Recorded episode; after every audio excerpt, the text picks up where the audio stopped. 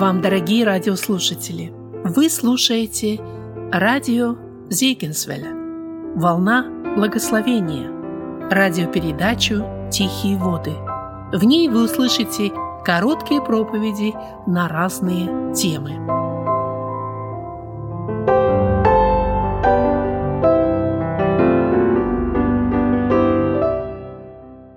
Братья и сестры, приветствую вас как раз пропели тот текст, который я собирался читать.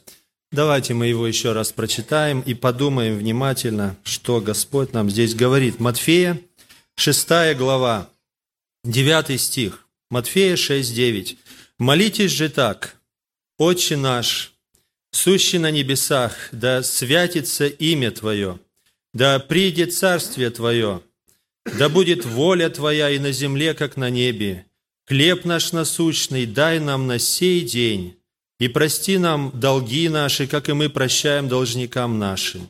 И не веди нас в искушение, но избавь нас от лукавого, ибо Твое есть царство, и сила, и слава во веки. Аминь. Садитесь, братья и сестры. Мы уже начали рассуждение по этой молитве. О чем мы говорили, я коротко напомню.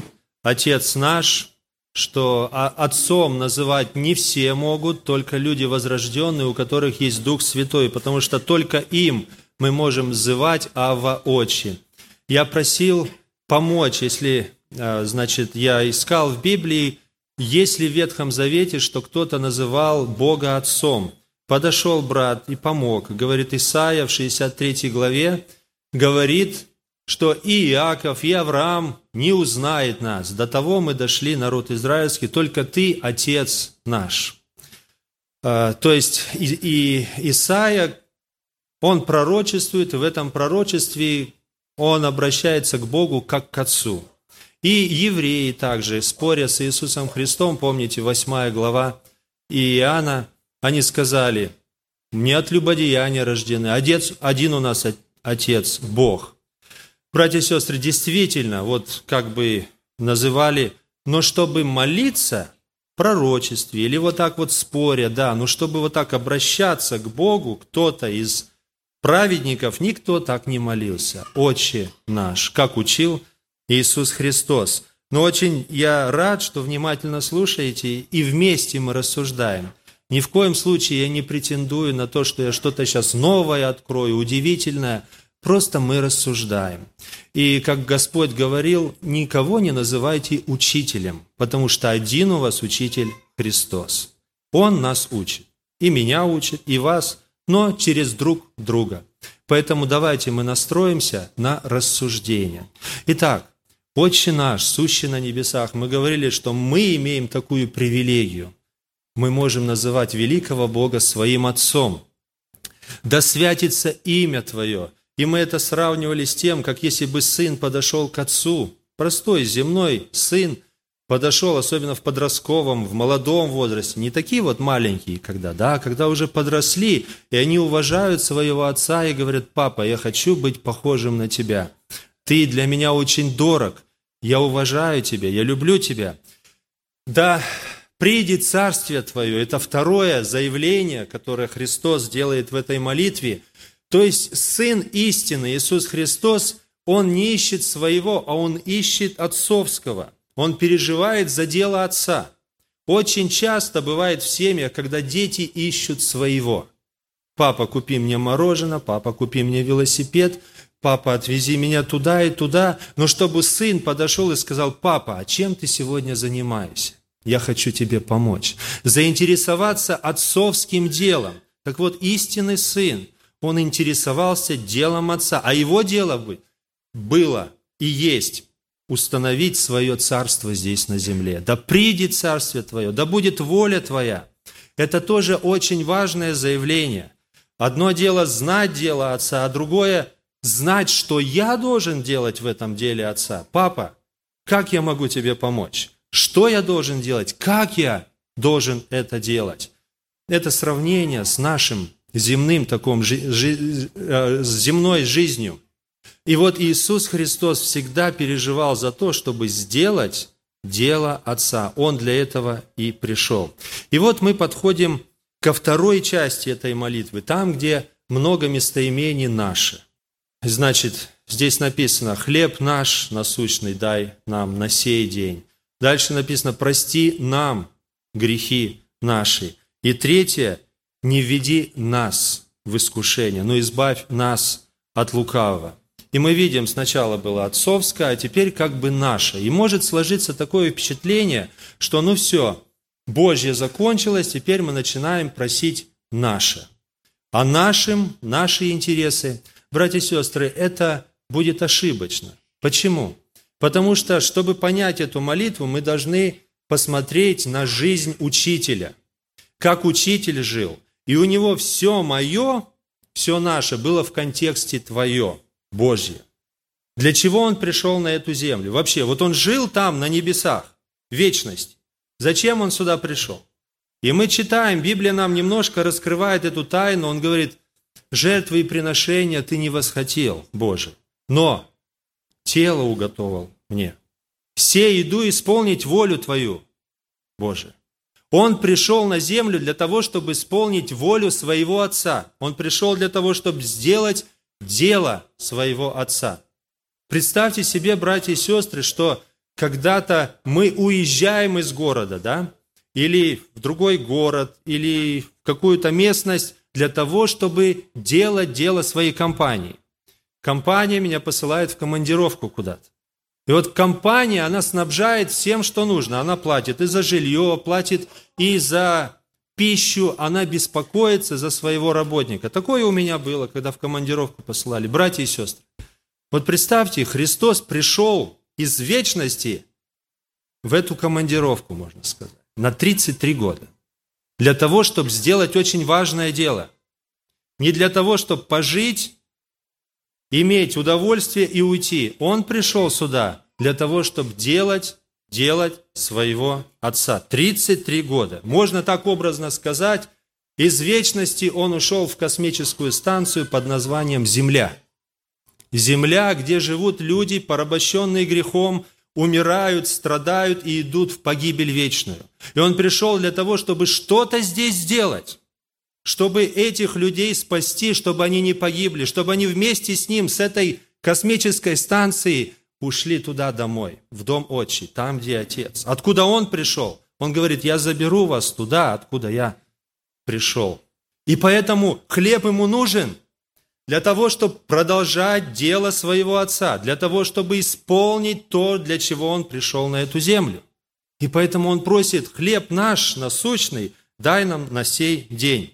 Братья и сестры, и не только хлеб, нам и одежда нужна. Я вспоминаю место Писания, еврея, а, извиняюсь, 1 Тимофея, апостол Павел в 6 главе пишет, «Имея пропитание и одежду, будем довольны сим».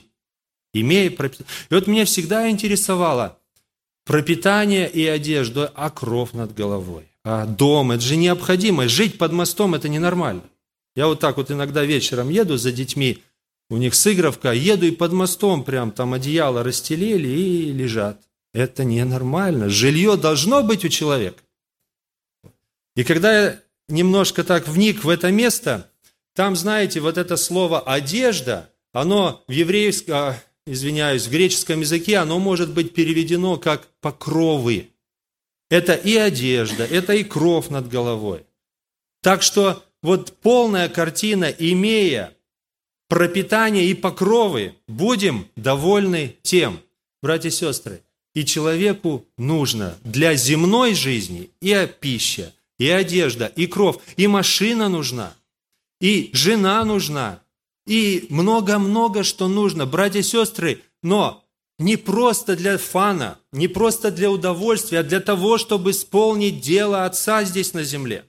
И поэтому мы просим, Всякий раз, когда мы выходим из этих границ, когда мы просим не для дела, а просто для чего-то, потому что мне нравится. Еще один такой пример приведу.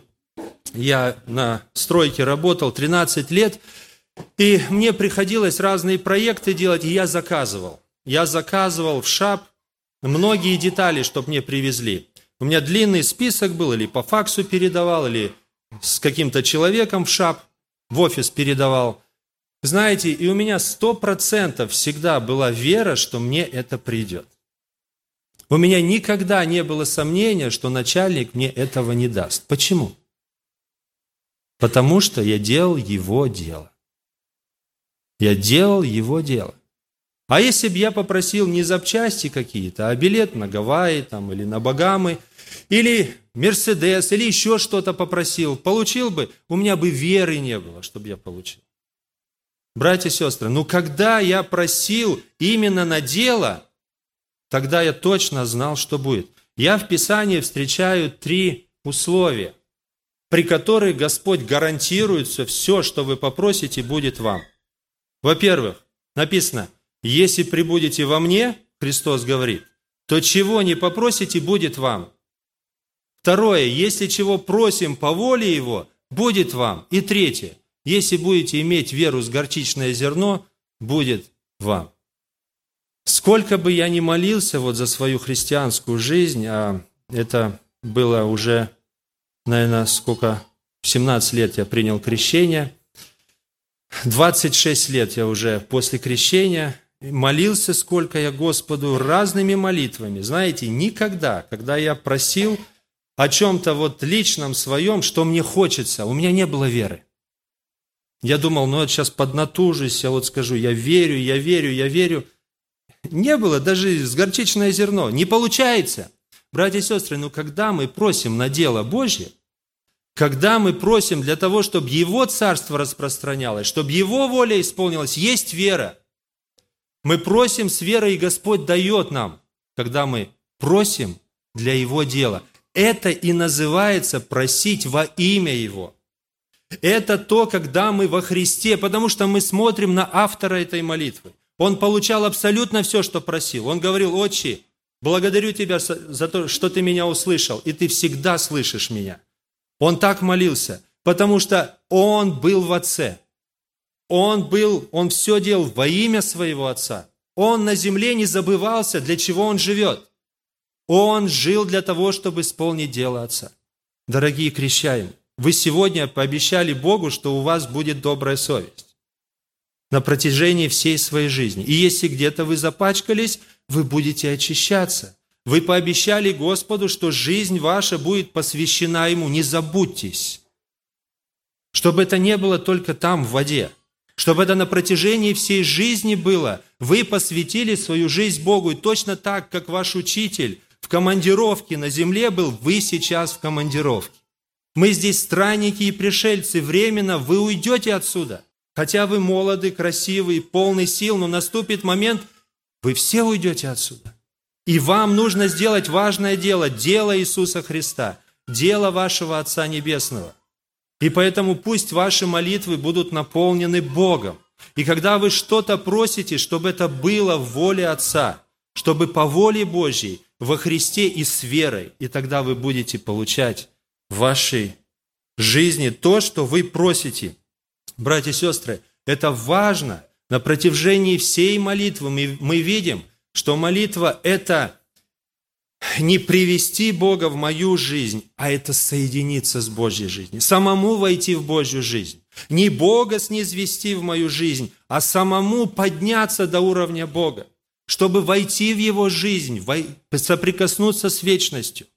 И дальше мы видим, Иисус Христос молится, прости нам долги наши, как и мы прощаем должникам. Хотя Иисус Христос никогда не грешил – он искушен во всем, кроме греха, но для него было настолько важно остаться чистым. И мы читаем в послании к евреям, что в одни плоти своей, своей он с великим воплем и со слезами принес молитвы и моления, могущему спасти его от смерти, и услышан был за свое благоговение. Он очень переживал, чтобы всегда быть чистым перед своим отцом, чтобы не запачкаться, и он остался чистым. А нам, людям, он дает вот эти слова, чтобы мы молились, чтобы мы всегда искали чистоты.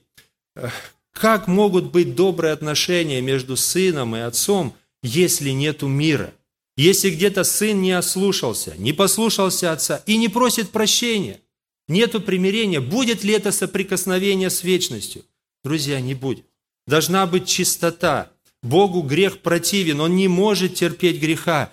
И поэтому нам дан источник, источник в крови Иисуса Христа, в котором мы можем омываться, очищаться и опять быть близко, близко в общении с нашим Отцом. И Господь поставил в зависимость наше прощение от прощения наших людей или грешников, которые против нас согрешили. Как мы прощаем, так и ты прости нам. Для отца самое главное, чтобы характер сына менялся и дочери. Для каждого отца очень больно, когда он видит, что дети не могут мирно жить, когда они ссорятся между собой. Для каждого отца это очень больно. Потому что отец любит всех, он всех любит. Но когда дети ругаются, когда они дерутся, ему от этого очень тяжело и больно как нам, отцам, так же и Отцу нашему Небесному. Когда нету мира, когда у нас какой-то непримиримый дух, когда мы ну, ищем за что зацепиться, когда мы такие, может быть, нервные, ропотники и постоянно вот подковыриваем, это тяжело нашему Отцу Небесному. И как важно, чтобы мы стремились быть миротворцами. Миротворец – это тот, который делает мир. И вот здесь вот написано – когда мы молимся, Иисус Христос и дальше будет говорить, когда вы стоите на молитве, прощайте. Человеком это невозможно, братья и сестры. Без Бога простить невозможно. Мы такие вот люди, что мы никогда не простим. Но именно когда стоите на молитве, Христос говорит, когда стоите на молитве, во время молитвы это возможно. Прощайте. Потому что Отец нам очень много простил. Ради самих себя, ради того, чтобы очиститься, чтобы свободными быть, чтобы близко с Отцом быть. Ради этого прощайте всех, которые против вас согрешили. А в этих словах Господь заботится о том, чтобы мы сами не обижали никого, чтобы грехов не было, и чтобы сами не обижались, чтобы не были обижающими и чтобы не были обиженными чтобы были похожи на Отца нашего Небесного. Он любящий и в то же время прощающий. Сколько люди его огорчают, он прощает. Прости нам грехи наши, как и мы прощаем должникам нашим. И если мы так просим, конечно же, Господь поможет. Опять, молитва – это присоединение к вечности. Это не просто сказать какие-то слова. Молитва работает, когда мы молимся в Духе Святом, когда мы ищем этого соединения с нашим Отцом Небесным. Это всегда должно быть у нас. Не веди нас в искушение, но избавь нас от лукавого. Не веди нас в искушение, но избавь нас от лукавого. Много что можно здесь говорить. Ну, сама формулировка, она заставляет нас задавать вопросы. Неужели Бог вводит в искушение? Неужели Бог вводит искушение? Папа Римский говорит, надо это переделать. Неправильно написано. Все-таки как-то по-другому. Но не может Бог нас искушать. Братья и сестры, и это точно. Бог не искушает со злом и сам не искушает никого. Но без Него никто из нас не попадет ни в какое искушение. Без него никакое искушение с нами не приключится. То, что произошло с Иовом, это самый яркий, наглядный пример. Без Бога это не произошло.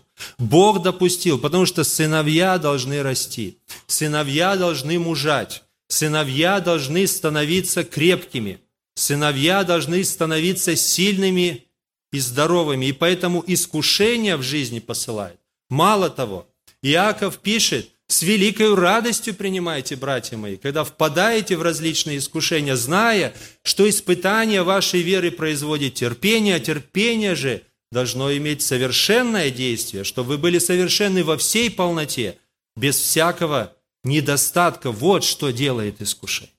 Делает нас совершенными, делает нас зрелыми, взрослыми – и поэтому Господь допускает искушения в нашей жизни. Без Него ничего не произойдет в нашей жизни. Помните, мы вспоминали, что даже птичка не упадет на землю без воли Отца Небесного. Тем более, когда кто-то на нас что-то наговорит, тем более, когда кто-то обидит, тем более, когда в аварию попали, тем более, когда в какой-то акцидент или несчастный случай попали, без Бога этого не происходит. Но что важно в этом деле? Как мы поведем. Как мы поведем. И в этой молитве, Господи, будь со мной, без Тебя не справлюсь. Не введи в искушение, не дай, чтобы я впал в это искушение, чтобы я согрешил. Но избавь от лукава. И здесь надежда на Бога. Сын говорит, папа, да, ты мне показал, какое дело, ты мне сказал, что сделать, но я без тебя этого не смогу делать.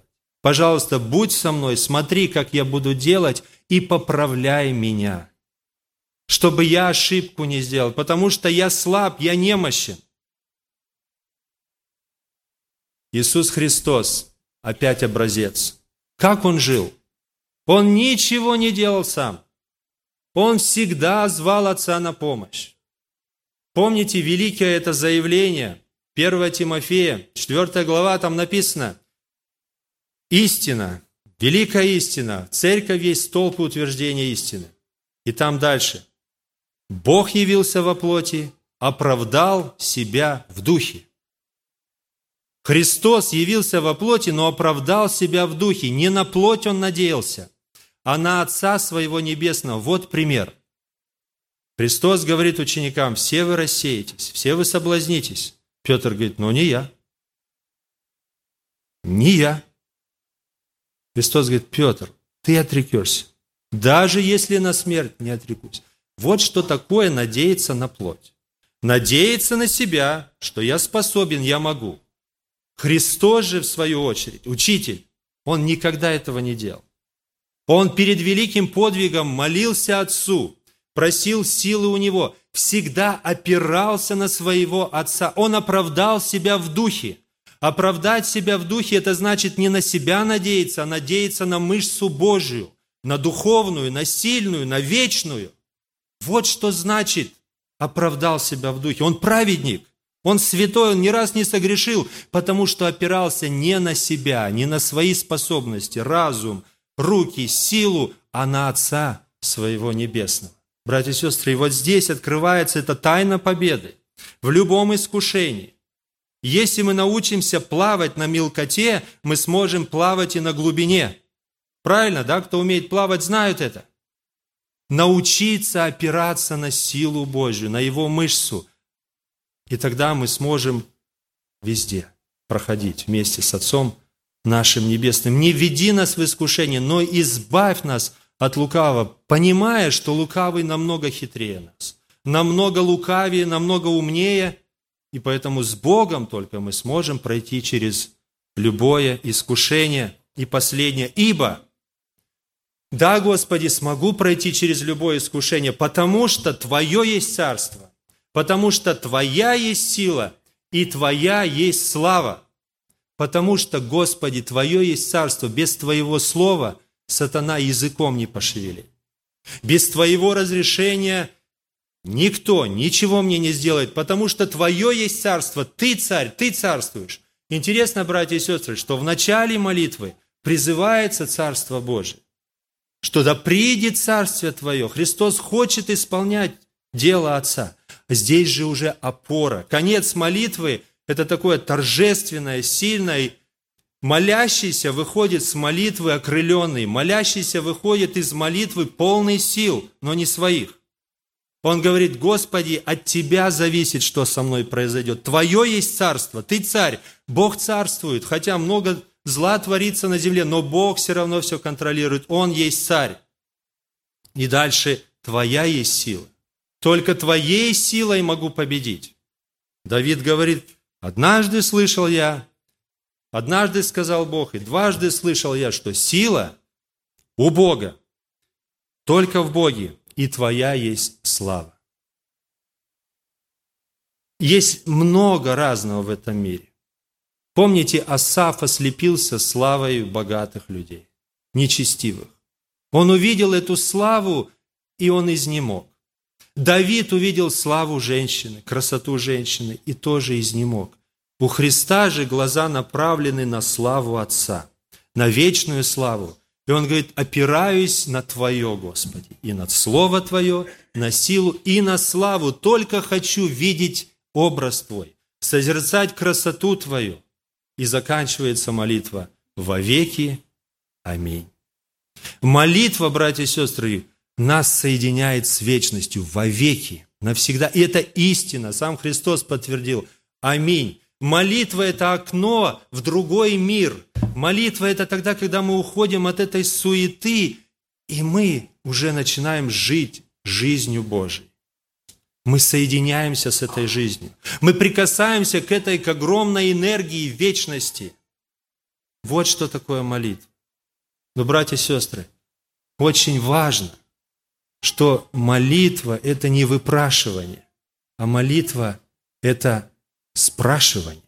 Молитва – это прикосновение, это подход к Божьей воле. Точно так, как жизнь в семье – это не потребительство, а это учеба.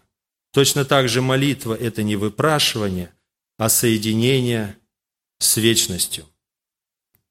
Не обязательно нам всегда молиться этой молитвой, братья и сестры. Не для того Христос нам дал эту молитву, для того, чтобы мы заучили ее и только так и молились. Но в этой молитве даны принципы. И как бы мы ни молились, какими бы словами мы ни молились, самое главное вот это запомнить. Молитва, она приводит нас к Богу, а не Бога не сводит к нам. Мы должны соединиться, мы должны стать похожи на Господа, а не Господь на нас. Помолимся. Аминь.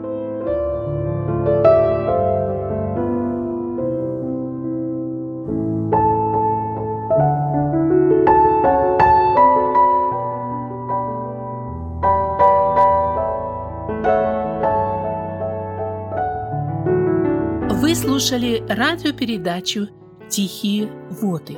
Радио Зегенсвелле, «Волна благословения», город Детмалт, Германия. Дорогие радиослушатели, мы желаем вам Божьих благословений. Слушать радио, познавать Бога.